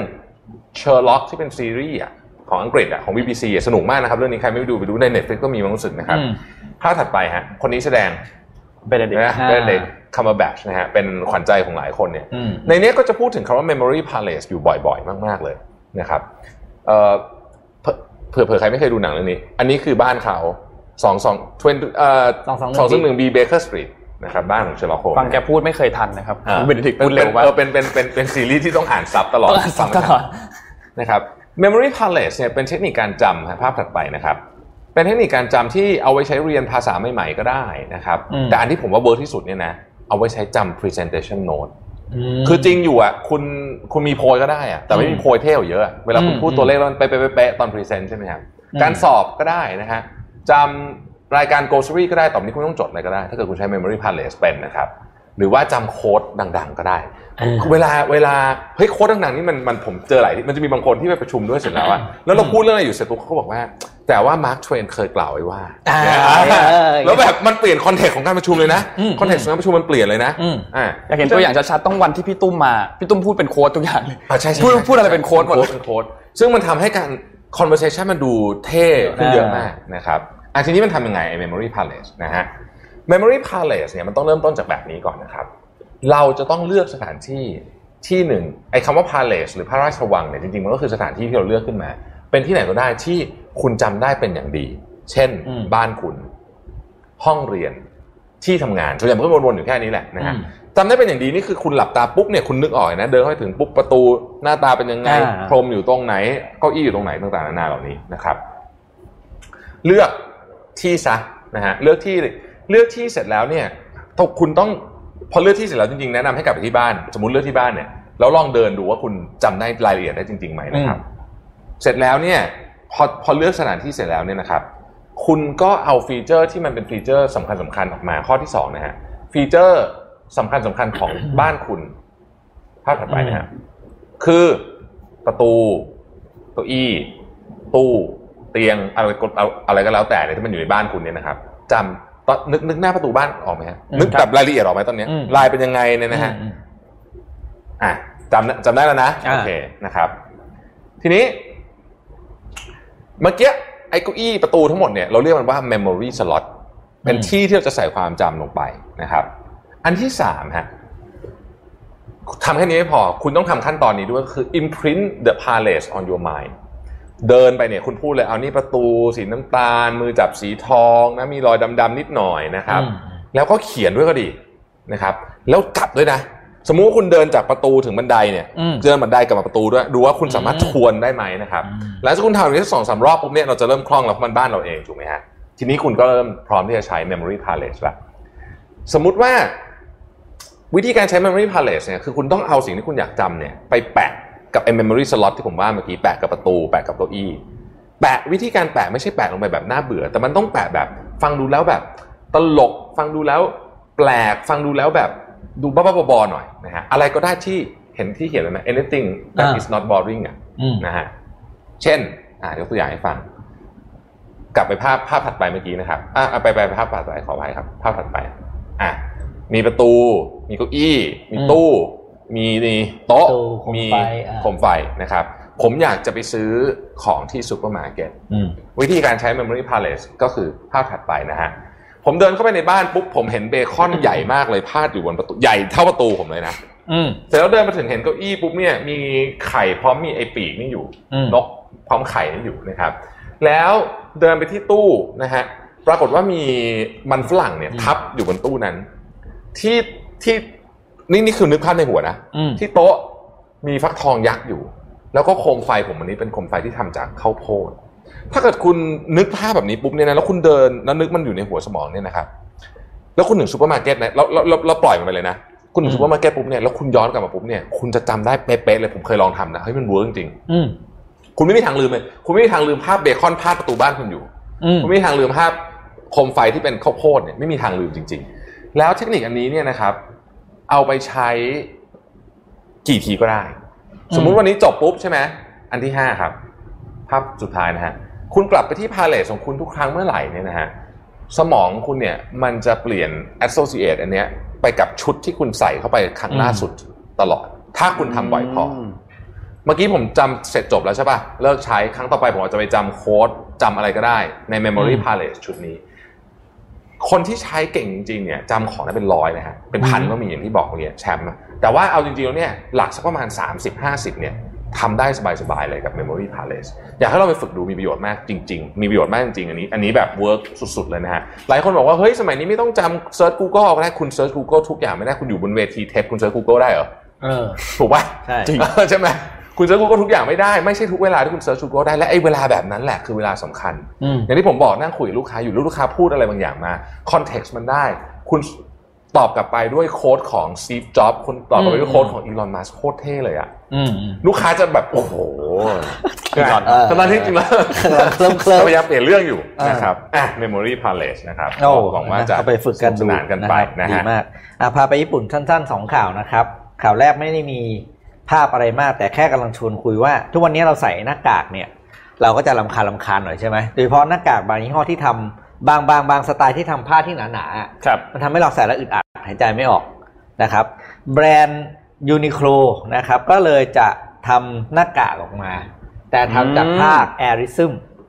เอ้ยนี่ของใครดีเขาเลยนะอ่า AIRism นะครับคนชอบมาก AIRism เนี่ยเป็นเสื้อที่ใส่แล้วบอกก็คือระบายความร้อนระบายอากาศใช่ไหมเขาจะเอาผ้าตัวเนี้ยครับมาทำเป็นหน้ากาก ก็สาวกก็เตรียมไปซื้อกันได้สิ้นเดือนหน้านี้นะครับ ก็หวังว่าจะเข้าขายในไทยด้วยนะเพราะอันนี้ขายอยู่ที่ที่ญี่ปุ่นนะครับ ก็น่าจะมาน่าจะมาอ่านะครับ บอกให้รู้ว่าเราจะมีหน้ากากที่ระบายอากาศหายใจง่ายๆได้ใส่กันแล้วเออใช่เพราะอากาศบางอันอะร้อนมากเลยอะอืมนะครับ ทีนี้กลับไปที่ญี่ปุ่นอีกเรื่องหนึงนะครับ อันนี้เรื่องใหญ่กว่าก็คือหนึ่งในงานเทรดแฟร์หรือ e exhibition ที่ใหญ่ที่สุดของญี่ปุ่นนะครับคืองาน CTEC นะครับชื่อย่อมาจากนะครับ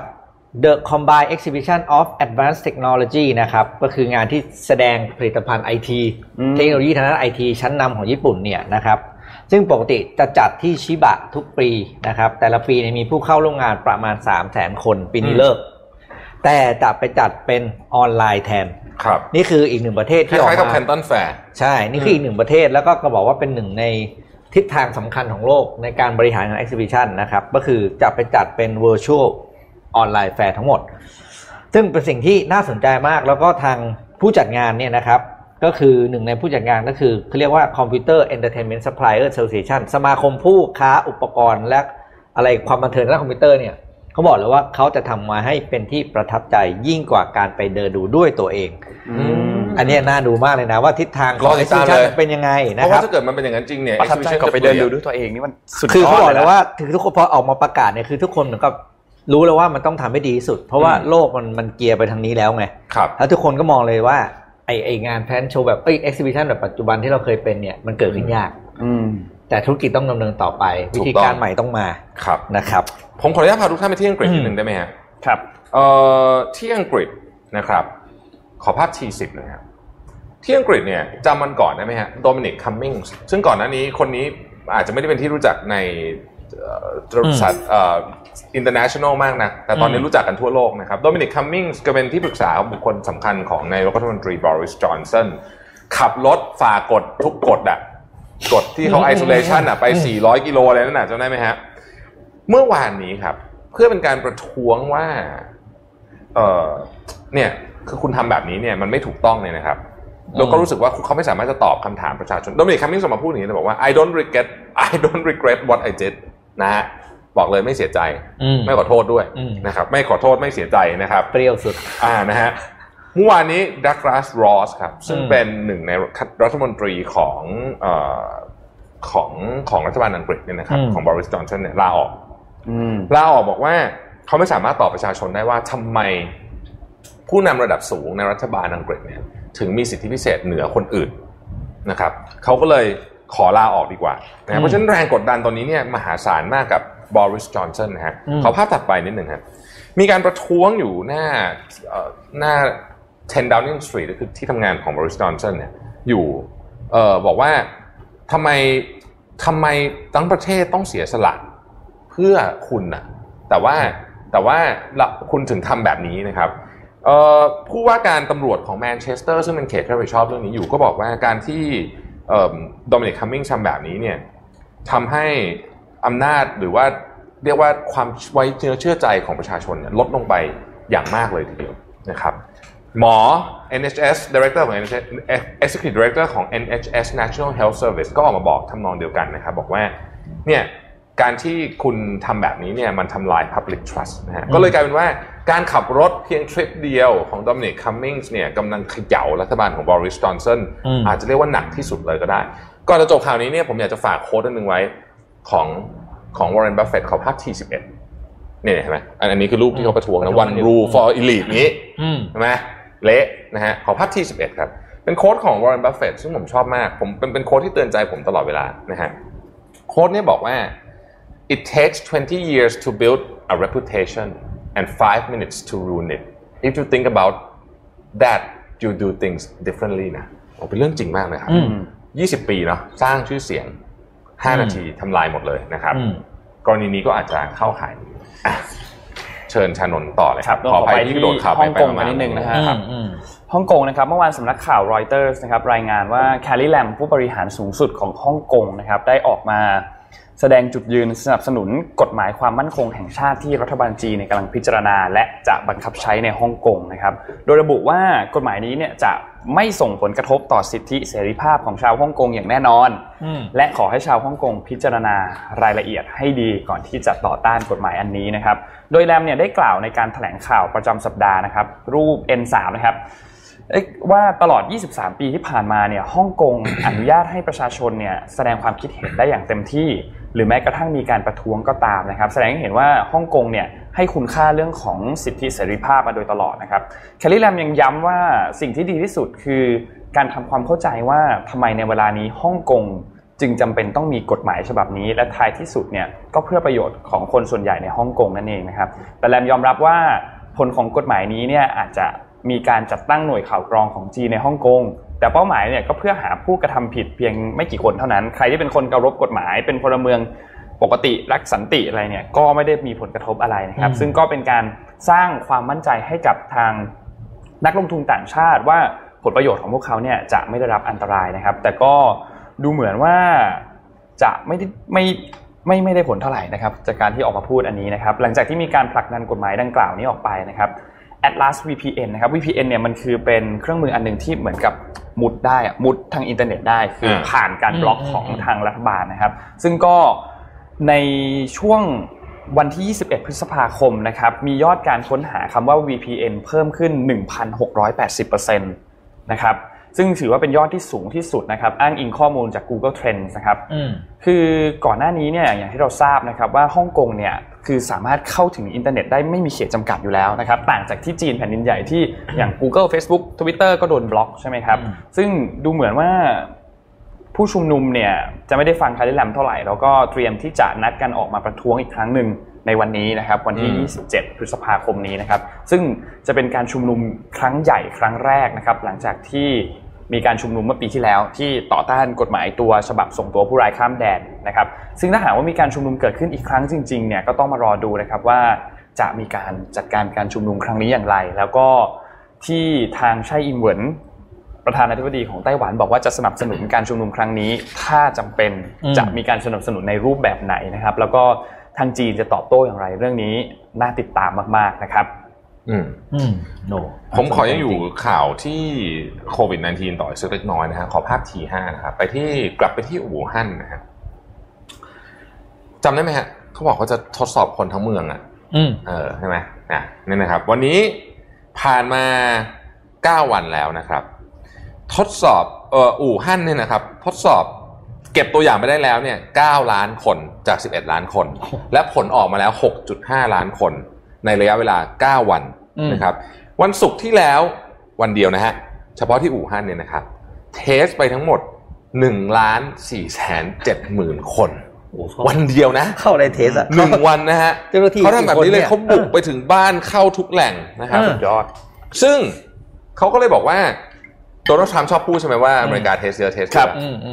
อืมอืมอเมริกาเนี่ยเคย test เยอะที่สุดเนี่ยนะครับหนึ่งวันเนี่ยได้4ี่แสนหนึ่งหมื่นตัวอย่างอืมและในนั้นเนี่ยเป็น antibody test ด้วยอืมทั้งหมดทั้งมวลที่อเมริกา test มาทั้งหมดถึงตอนนี้เนี่ย14ล้านคน ในนั้นมี antibody test ก็คือไม่ได้เป็น test แบบจริงเต็มรูปแบบเนี่ยนะครับด้วย อู่ฮั่นเนี่ย10วัน11ล้านไอ้ไอ้ก่อนที่ test ไปเยอะกว่านี้เนี่ยเพียบเลยนะดังนั้นเนี่ยก็เลยเป็นเหมือนกับคือจริง ๆ เวลาข่าวมันออกมาข่าวนี้มาจาก CCTV นะซึ่งเป็นซึ่งเป็นซึ่งเป็นสำนักข่าวรัฐบาลจีนเนี่ย มันก็มีนัยยะทางการเมืองอีกอะเอออ่าเพราะว่าทรัมป์พูดเรื่องนี้ตลอดทั้งอาทิตย์เลยว่าอืม test เยอะ test เยอะเรา test เยอะ แต่พอเจออู่ฮั่นเข้าไปรอบนี้นะฮะปรากฏว่าเจอเคสที่เป็นไม่แสดงอาการทั้งหมดเนี่ย198เคสนะครับ198เคส ก็ก็รักษากันไปแต่ผมคิดว่าข่าวนี้เนี่ยเหมือนจะโฟกัสไปที่ ไม่รู้คิดมากไปวะนะเหมือนจะโฟกัสไปที่คำแถลงของโดนัลด์ทรัมป์ใช่ก่อนหน้าใช่นี้ ว่าซะมากกว่าปรามาสเขาว่า test น้อยอะอ่าใช่ก็เลยครับ test ให้ดูก็เลยจริงโชว์ว่าให้ดูเลยเออว่านะฮะทำจริงได้แค่ไหนอืมไม่ธรรมเอดาอตายกุ้งอะพาไปดูของที่มันไม่ค่อยมีสาระแต่น่าสนใจนะครับถืออาจจะเป็นทิศทางใหม่ของอุตสาหกรรมรถยนต์นะครับครับอ่าขอภาพ P4 นะครับสำหรับ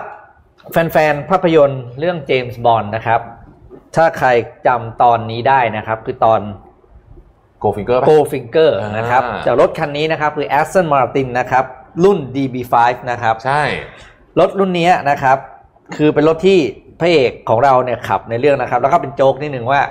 เป็นฉากเดียวของเจมส์บอลเลยนะ ที่มีคนนั่งข้างๆ ขับรถอืมแล้วในฉากเนี่ยเก้าอี้ข้างๆเนี่ยมันดีดไอ้ไอ้ไอ้ผู้ร้ายนั่นออกไปอ๋อแล้วหลังจากนั้นเนี่ยถ้าคุณรุนทับจำได้คือเจมส์บอลขับรถจะไม่มีใครนั่งข้างๆอีกเลยเหรอเออไม่เคยสังเกตเออนะครับคือเดี๋ยวแต่เรื่องของเพราะไอ้นั่นมันโดนดีดไปแล้วไงอ่าทีเนี้ยก็คือ รถรุ่นเนี้ยครับ ตอนนี้ Aston Martin กลับมารีเมคนะครับเฮ้ยจริงเหรอกลับมาทำใหม่นะครับ 25 คันเท่านั้น โอ้โห และทำใหม่ในราคาคันละนะ3ล้านปอนด์หมดแล้วมั้งเนี่ยตอนนั้นเหรียญขายหมดแล้ว ขายหมดแล้ว ขายหมดแล้วนะครับไอซ์มาเป็น DB5 อืมเป็นจริงๆ แล้วมันมีเล่นมันผมมัน3.5มันมีล้านตอนนะครับหนึ่งอะ ที่ที่เพียสบอสแลนเล่นอ่าอะแล้วก็เอา DB5 มาขับแต่ผมจำชื่อตอนไม่ได้ เอ่อตอนสุดท้ายมั้งที่เขาเล่นอะอ่าเออเขาเอาเอาตัวนี้กลับมาด้วยเนี่ยคือตอนนั้นมันเป็น DB อะไรก็ไม่รู้อืม12 อะไรรุ่นใหม่ๆแล้วอะอืมแต่ว่าเอา DB5 เก่ากลับด้วย ผมชอบมากเลยนะ หนังหนังเจมส์บอนด์ยุคที่เป็นชอนคอนเนอรี่อะอืมแล้วสิ่งที่เจ๋งที่สุดก็คือ ไอ้รุ่นที่มารีเมค25 คันเนี่ยครับ gadget ในเรื่องเนี่ยอยู่ที่ที่อยู่ในรถเนี่ยหลายๆอันถูก ติดมากับรถด้วยนะอ๋อเหรอแต่ว่าปรับเช่นหน้าจอนะครับ จอที่มันเป็นวงกลมแล้วเป็นเรดาร์ใช่ไหมอืมมันกลายเป็น Google Map อ่าคือแบบว่าทำให้มันทันสมัยขึ้นเก๋ๆเอออย่างเงี้ยนะครับ แล้วคนหลายคนบอกว่ารถอะไรว่าคันตั้งสามล้านเหรียญจะบอกให้ว่าคันที่ชองนารียืนพิงอยู่เนี่ยครับก็ถูกประมูลไปแล้วคันละ6.5 ด้วยคันแล้วด้วยราคา 6.5 ล้าน ใช่ ไอ้คำแอปบอกคำมายี่ห้าสามจุดห้าเนี่ยไม่แพงหรอกอืม เอายี่สิบห้ายี่สิบห้าคันที่ผมเล่าให้ฟังเนี่ยประกลับไปประกอบมือด้วยนะครับ ที่โรงงานที่ผลิตคันนี้ออกมาอ๋อมันซึ่มีงเรื่องราวไงซึ่งอันเนี้ยมันกลายเป็นว่ามันเป็นทิศทางใหม่ของอุตสาหกรรมรถยนต์เลยนะอืมเพราะจะบอกว่า Porsche ก็เริ่มเอารถรุ่นคลาสสิกกลับมา refurbish ไอ้พวกไอ้ไอ้ไอ้พวกอะไรอ c เซสซอรี่หน้าจอหน้าปัดอะไรทั้งหลายเนี่ยใช่ใช่ใช่กลับมา sync กับเทคโนโลยีสมัยปัจจุบันเข้าไปอืมให้มันเจ๋งขึ้นอย่างที่ผมบอกจอเนี่ยเป็นจอแบบไอ้นี่ เมื่อก่อนวิทยุมันก็ไม่มีบลูทูธไม่มีอะไรใช่ไหมคือติดให้หมดเลยครับ นี่คือทิศทางใหม่ของอุตสาหกรรมรถยนต์นะครับ คือเอารถคลาสสิกกลับมา มันก็จะกลายเป็นคล้ายๆกับของเล่นแทนที่จะเป็นอืมในของสะสมของสะสมอะไรอย่างเงี้ยนะครับซึ่งของพวกเนี้ยมันสามารถตั้งราคาสูงๆเวอร์ๆได้เพราะมันไม่มีใช่คำอธิบายอะไรทั้งนั้นน่ะอืมนะครับซื้อเพราะแล้วความอยากอืมจริงๆแล้วนะครับมินิ เองก็เคยคิดอยากจะทำแบบนี้เหมือนกันนะอืมมินิไม่ใช่มินิรุ่นที่รุ่นเก่าที่คันเล็กๆจริงๆอะอืมอันนั้นน่ะนะฮะเขาอยากจะมาทำใหม่เหมือนกันฟอร์ดเองก็มีแผนจะทำอะไรแบบนี้เหมือนกันนะครับน่าสนใจมากแอดมินอืมแอดมินบอกว่าแอดแอดมินขับรถเองก็ไม่มีใครนั่งข้างๆเหมือนกันครับแอดมินแอดมินแอดมินแอดมินน้อยใจชอบ ไม่มีใครนั่งข้างๆเลย เออครับครับโอเคครับ ครับผมครับเราทราบแล้วครับเราทราบโอเคนะอะ ผมเอาอีกนิดนึงข่าวเออซีเรียสข่าวสุดท้ายแล้วก่อนจะเข้าสู่ช่วงสบายๆช่วงบันเทิงะครับเออขอภาพ T4 นิดนึงครับเมื่อวานมีอืมข่าวอันหนึงใน CNN ซึ่งก็ต้องบอกว่าเป็นข่าวที่เศร้าเหมือนกัน เอาหัวอืมข้อข่าวก่อนแล้วกันนะครับ ชื่อว่า The world is sacrificed its elderly in the race to protect hospitals the result was a catastrophe in care home อัตราการเสียชีวิตเนี่ยนะครับ มันอืมสูงมาก ๆ เลยเนี่ยในเอ่อ บ้านพักคนชราอืมครับอย่างในอังกฤษเนี่ยนะครับผู้เสียชีวิตนะฮะในอังกฤษเนี่ยนะครับสามหมื่นกว่าคนเนี่ยอยู่ในบ้านพักคนชราสามสิบแปดเปอร์เซ็นต์ในรูปนั้นที่ผมให้ดูเห็นไหมฮะแต่ถ้าเกิดเราไปดูนะครับนอร์เวย์อย่างเงี้ยนอร์เวย์อย่างเงี้ยนะฮะอัตราผู้เสียชีวิตที่อยู่ในบ้านพักคนชราเนี่ยครึ่งหนึ่งนะครับห้าสิบแปดเปอร์เซ็นต์ไอร์แลนด์ห้าสิบสี่เปอร์เซ็นต์เบลเยียมห้าสิบเอ็ดฝรั่งเศสห้าสิบเอ็ดพูดง่ายๆก็คือคนกลุ่มเนี้ยเป็นกลุ่มเสี่ยงมาก แต่อย่างรัฐบาลอังกฤษเองเนี่ยตอนแรกก็บอกว่า เอ้ย ไม่น่ามีปัญหาหรอก nursing home อะอืมอันนี้คือพูดเมื่อวันที่ 25 กุมภาพันธ์ อ่าผมไล่ ผมไล่ไทม์ไลน์อย่างนี้ก่อน 25 กุมภาพันธ์นะครับที่อังกฤษมี case confirm 13 เคส ไม่มีคนเสียชีวิตนะฮะ 25 กุมภาพันธ์นะเอิ่มแล้วก็รัฐบาลอังกฤษก็บอกว่าคนที่อยู่ใน care home อะก็คือบ้านพักคนชรา บ้านดูแลผู้ผู้ป่วยสูงอายุเอ่อผู้ผู้สูงอายุเหล่านี้เนี่ย ไม่ต้องห่วงหรอกติดยากโอกาสติดไม่ไม่ค่อยมีนะครับ แต่ผ่านมาแค่ 2 อาทิตย์ครึ่งเท่านั้นแหละนะฮะ guideline อันนี้ก็ถูกเปลี่ยนใหม่นะครับวันที่ 13 มีนาคม เพราะว่าตอนนั้นเนี่ยอัตราการเสียชีวิตในบ้านแคร์โฮมเนี่ยสูงมากแล้วในที่สุดเนี่ยตอนนี้ก็ทะลุ 13,000 คนไปแล้ว แล้วมันไม่ใช่แค่ที่อังกฤษครับ มันเป็นทุกประเทศเลยนะฮะอเมริกาเองเนี่ย 34.6%นะครับ แล้วก็อย่างที่เห็นนะฮะชาร์ตนี้ฝั่งยุโรปเนี่ยเยอะหมดเลยทุกประเทศ ดังนั้นเขาเลยบอกว่าการที่นโยบายนี้ผิดพลาดเนี่ยทำให้ผู้ ผู้สูงอายุซึ่งเป็นที่รักของคนในครอบครัวอย่างมากเนี่ยนะครับ เสียชีวิตไปเยอะมากเห็นไหมบางประเทศนี่คือครึ่งหนึ่งเลยนะของผู้เสียชีวิตนะฮะอืมซึ่งโหดมากนะครับฝรั่งเศสเนี่ยเสียชีวิต 28,000อยู่ในบ้านพักคนชราเนี่ยหมื่นสี่นะครับดังนั้นบทเรียนนี้จะสอนอะไรเราบ้าง ต้องระวังคนกลุ่มนี้เป็นกลุ่มเสี่ยงจริงๆนะครับแล้วเมื่ออยู่ในบ้านพักคนชรารวมกันเยอะๆยิ่งเสี่ยงหนักเข้าไปใหญ่ ไม่หวังว่าจะไม่เกิดเหตุการณ์แบบนี้ขึ้นในประเทศไทยนะครับ อืมอะปิดท้ายเนาะวันนี้ด้วยข่าวที่เป็นอีกหนึ่ง paradigm shift ของวงการครับ ก็คือวงการแฟชั่นอืมนะครับ อันนี้คือเป็นการ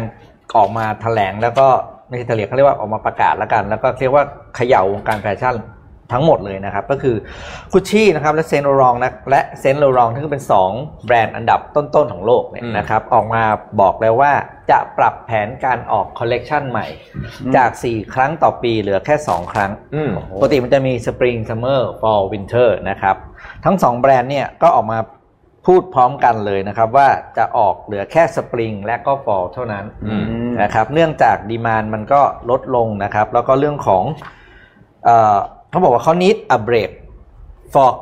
take time for creativity อ่าขอใช้เวลาไปหาแรงบันดาลใจหน่อยอะไรอย่างเงี้ยนะครับโอเคโอเคอะได้ทีได้นี้ได้ยอมยอมยอมยอมทีนี้ก็ยังพูดด้วยนะบอกว่าการออกสินค้าไอ้คอลเลกชันใหม่สองครั้งต่อปีเนี่ยเขาบอก more than enough เฉพาะในช่วง pandemic pandemic แบบนี้ใช่ครับนะครับ แล้วก็ปัญหาที่สำคัญก็คือเรื่องของภาคการผลิตเนี่ยที่มันหยุดมาหลายเดือนนะครับรวมถึงอ่าเรื่องของ fashion cycle เนี่ยมันมันไม่เหมือนเดิมแล้ว เพราะฉะนั้นเนี่ยจะต้องเปลี่ยนแล้วเขาก็คือ need ไป recharge creativity ด้วยนะครับสิ่งที่สำคัญต่อมาก็คือเรื่องของการจัดแฟชั่นโชว์แฟชั่นโชว์เนี่ยก็จะถูกย้ายไปจัดเป็นออนไลน์ทั้งหมดเหมือนกันอืม Armani เนี่ยนะครับก็อย่างในภาพเนี่ยคือแฟชั่นโชว์ Armani ซึ่งจัดไปแล้วเนี่ยเมื่อ2อาทิตย์ที่ผ่านมา อันนี้เป็นคอลเลกชัน Fall Winter 2021 ของปีนี้นะครับอืมจัดไปแล้วเรียบร้อยคือจัดออนไลน์ โดยน่าจะมีงานแฟชั่นใหญ่ อีกอันหนึ่งของโลกคือโดยจัดโดย Italian Fashion Cham ber นะครับก็จะจัดแฟชั่นโชว์แบบมาราธอน 3 วัน 3 คืนนะครับขนเอาทุกแบรนด์ออกมาจัดเป็นแฟชั่นแบบออนไลน์เหมือนกันอืมสิ่งที่สำคัญที่ผมจะบอกคือว่าพอการออกแฟชั่นจากสี่มันลดเหลือสองครั้งเนี่ยแปลว่าอุตสาหกรรมเนี่ยหนึ่งก็คือเรื่องวาไรตี้เรื่องของแบบเรื่องของแหล่งที่มาของ material มันจะถูกใช้แค่น้อยน้อยลงครับจากที่เคยหลากหลายขึ้น ภาคการผลิต จะถูกเหลือไม่กี่แหล่งอืมเจ้าของมันออกน้อยลงไงอ่าใช่เอออย่างเงี้ยนะครับมันจะกระทบกับอุตสาหกรรมวงการวงการ material ผู้ผลิตต้นทางถ้าไม่ว่าจะเป็นหนังผ้านะครับอ c เซสซอรีต่างๆ ล้วนจะได้รับผลกระทบทั้งสิ้นครับนะครับ อันนี้ก็คือต้องดูต่อไปว่าการออกเหลือแค่2ครั้งใน item ที่จะออกมาแต่ละคอลเลกชันเป็นอย่างไรต่อไป อืมอืมแต่อันเนี้ยคือเปลี่ยนเลยเปลี่ยนมาก อ่าครับเรามีข่าวปิดท้ายที่เป็นอืมข่าวเรื่องเศร้านิดนึงนะครับ ขอรูป N5 ขึ้นมาครับอืมเมื่อวานนี้นะครับ เราได้สูญเสียนักธุรกิจคนหนึ่งของเอเชียนะครับ คุณสแตนลีย์โฮนะครับ ซึ่งเป็นเป็นราชาของอาณาจักรมาเก๊าอืมนะครับ คือเป็นคนที่สร้างอาณาจักรมาเก๊าขึ้นมาให้เป็นแบบนี้นะครับ ก็เสียชีวิตแล้วที่โรงพยาบาลในฮ่องกงนะครับ ด้วยวัย 98 ปีนะครับ เขาเป็นคนที่ปั้นมาเก๊า ให้เป็นธุรกิจคาสิโน ซึ่งได้ทำรายได้ได้มากกว่าลาสเวกัสอะๆอืมคือสุดยอดมากๆนะครับก็เสียชีวิตแล้วนะครับ แต่อย่างไรก็ตามนะครับคู่ลูกสาวก็ขึ้นมาบริหารแทนอยู่แล้วนะครับอืมคุณแพนซี่โฮนะครับก็ได้ออกมาเปิดเผย คือเมื่อวานนี้เนี่ยหลังจากที่เอ่อมีการเสียชีวิตนะครับ ก็หุ้นขึ้นนะครับ คือก็ก็ คือเป็นอืมเป็นเขาก็นักวิเคราะห์ก็ออกมาคาดการณ์ว่าการเสียชีวิตเนี่ยน่าจะไม่ได้กระทบถึงการบริหารงานธุรกิจอันนี้มากอืมนะครับ ก็ถือเป็นนักธุรกิจคนหนึ่งที่สุดยอดมากนะครับอืมคือเขาเนี่ยมีวิสัยทัศน์มาก มีวิสัยทัศน์มากคือเริ่มต้นเนี่ยนะครับเขาเขาเขามาจากครอบครัวที่ค่อนข้างมีฐานะนะครับ แต่หลังจากนั้นเนี่ย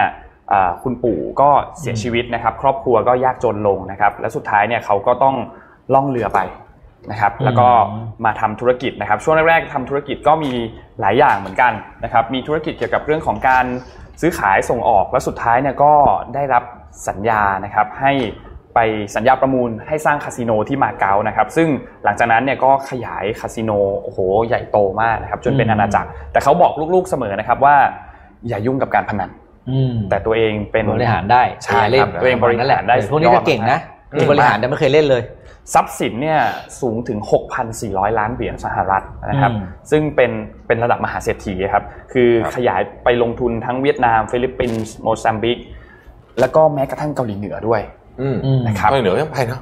อ๋อโอเคอืมเกาหลีเหนือด้วยธรรมดาทีเดียวนะครับยอดมากๆนะครับเอ้ยโน้ตมีข่าวนาซาป่ะฮะอ๋อนาซานิดนึงนะครับเรื่องที่น่าตื่นเต้นที่สุดครับของโลก รูปรูปไม่แน่ใจน่าจะเป็นรูปนี่ N6 แหละนะครับอืมอ่าวันนี้ไม่ใช่วันนี้สิ เช้ามืดของวันพฤหัสตามเวลาที่บ้านเรานะครับ ประมาณตีช่วงประมาณตีสามครึ่งนะครับคืนนี้คืนนี้คืนนี้ครับคืนนี้ครับคืนนี้จะมีการปล่อยจรวดนะครับเฟลคอนนนะครับขึ้นไปที่สถานีอวกาศนานาชาตินะครับโดยมีนักบินอวกาศ 2 คนนะครับก็คือคุณดักเฮอร์รี่นะครับก็แล้วก็คุณบ๊อบเบนเคนนะครับสองคนนี้นะครับซึ่งจะเป็นประวัติศาสตร์ของอเมริกานะครับเพราะว่าไม่ได้ส่งนักบินอวกาศขึ้นไปจาก แผ่นดินอเมริกามาเป็นเวลาประมาณ 9 ปีแล้วนะครับอืมซึ่งมีถ่ายทอดสดแน่นอนนะครับ อยากให้เข้าไปดูกันช่วงตีสามใครจะดู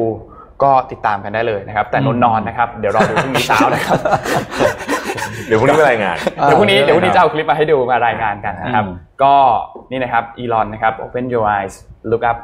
to the นี่ sky โค้ดโค้ดเหมือนกันโค้ดเหมือนกันโค้ดเออโค้ดเหมือนกัใช่นตลอดเวลานะอีลอนโค้ดเหมือนกันน่าติดตามน่าติดตามมากๆนะครับ เพราะว่าครับถ้าการปล่อยครั้งนี้สำเร็จ เรียบร้อยดีนะครับจะ SpaceX จะเป็นบริษัทเอกชนเจ้าแรกที่สร้างยานอวกาศ และส่งนักบินอวกาศนะครับจากอืมอเมริกา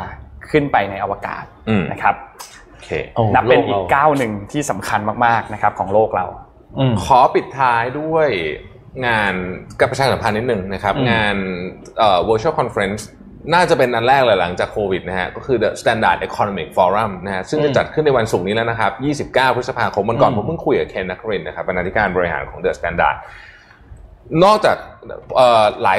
speaker เนี่ยน่าเอ่อน่าฟังทุกท่านแล้วเนี่ยนะฮะสิ่งที่น่าสนใจก็คือว่าอยากรู้เหมือนกันว่าอินเ r อร์แอคทีฟต่างๆเนี่ยของเขาเนี่ยจะเป็นยังไงบ้างอันนี้ไม่ใช่เขาเอาซูมมาคุยกันไม่ใช่นะครับเพราะ speaker เนี่ยไปอยู่ในห้องครับเป็นแพน e l จริง ๆ แล้วก็มีการทำอินเ r อร์แอคทีฟมีเดียต่างๆ แต่ว่าเราเนี่ยดูเข้าไปบนออนไลน์นะครับอืม เข้าไปซื้อบัตรได้ที่ Event Pop นะฮะ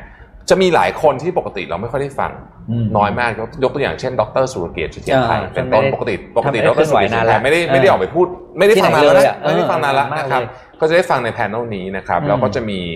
เอ่อประมาณ 40 speaker เรียกว่าระดับประเทศอืมครับนะครับระดับประเทศทั้งสิ้นทุกนะวคงบการเลยอะทุกวงการเลยท่องเที่ยวก็มีนะมี The Standard มี Economic Forum อีก 2 วันเท่านั้นก็คือสุกร์เสาร์อาทิตย์นี้เนี่ยสามวันเต็มๆเอสสุกร์เสาร์อาทิตย์นี้ใช่ปะใช่ครับศุกร์เสาร์อาทิตย์นี้นะครับใช่ครับสามวันเต็มๆนะครับ เอ่ออก็เข้าไปเข้าไปได้นะฮะอืมแล้วก็ถ้าไปซื้อบัตรก็ไปกรอก Mission to the Moon จะได้โค้ดลด 10%ด้วย ไม่รู้หมดยังอ๋อครับแต่เราลองดูแล้วกันนะครับอ่าครับผม เพราะว่าเคนเขาให้มานะฮะได้ครับครับสำหรับวันนี้แล้วก็อ๋อเย็นนี้เย็นอ๋อนี้อะเย็นนี้เย็นนี้อะอ่าใช่ใช่ใช่ นะครับเย็นนี้นะครับการพูดคุยกับคุณชเลวุฒานันท์นะครับกรรมการบริหารบริษัท Textile Gallery นะครับเจ้าของแบรนด์พัสยานะครับมาคุยกันเกี่ยวกับเรื่องของการปรับตัวและทิศทางของธุรกิจสิ่งทอในช่วงวิกฤตนะค แบรรับนด์นี้เป็นแบรนด์ที่เก่งมากนะใช่ตัวเก่งมากแล้วก็ใหญ่มากอยากให้ทุกคนได้ฟังจริงๆว่าวิธีคิดเป็นยังไง ปกติเราจะไม่ค่อยมีโอกาสได้คุยกับกับแกไม่เคยออกสื่อเลยแกเออแกไม่เคยออกสื่อเลยใช่เพราะเพราะเมื่อเช้าผมก็ถามแม่เหมือนกันผมก็ถามว่าเอ้ยพัทยานี่รุ่นเดียวกับเราเปล่าบอกว่าโอ้ใช่อ่หลายปีมากแกไม่ค่ยี่อยสิอบอกสื่อปีมากแล้วแบบนะฮะว่า ก็เลยเนี่ยเดี๋ยวเตรียมคำถามเต็มเลยจะคุยกับแก เพราะฉะนั้นเนี่ยเย็นนี้เนี่ยห้ามพลาดเลยทีเดียวนะครับเพราะเข้มข้นเพราะว่า textile เป็นอุตสาหกรรมใหญ่มากอันหนึ่งของบ้านเรา ถูกต้องอืมแล้วก็เป็นอุตสาหกรรมที่ คือแปลว่าคือสิ่งทออะอะค่อนข้างอืมมีความยากอยู่ แต่อืม PASAYA ใช่ก็ยังยืนอยู่แถวหน้าของอุตสาหกรรมได้ แล้วก็เติบโตด้วยนะครับใช่ครับ ก็ติดตามกันได้หนึ่งทุ่มตรงวันนี้ครับนะครับหนึ่งทุ่มตรงวันนี้มิชชั่นไนนะครับ ครับอะงั้นจบก่อนเราสามคนก็ครับ วันนี้เท่านี้ลาไปก่อนครับพบกันใหม่พรุ่งนี้นะครับครับผมสวัสดีสวัสดีครับสวัสดีครับ Mission Daily Report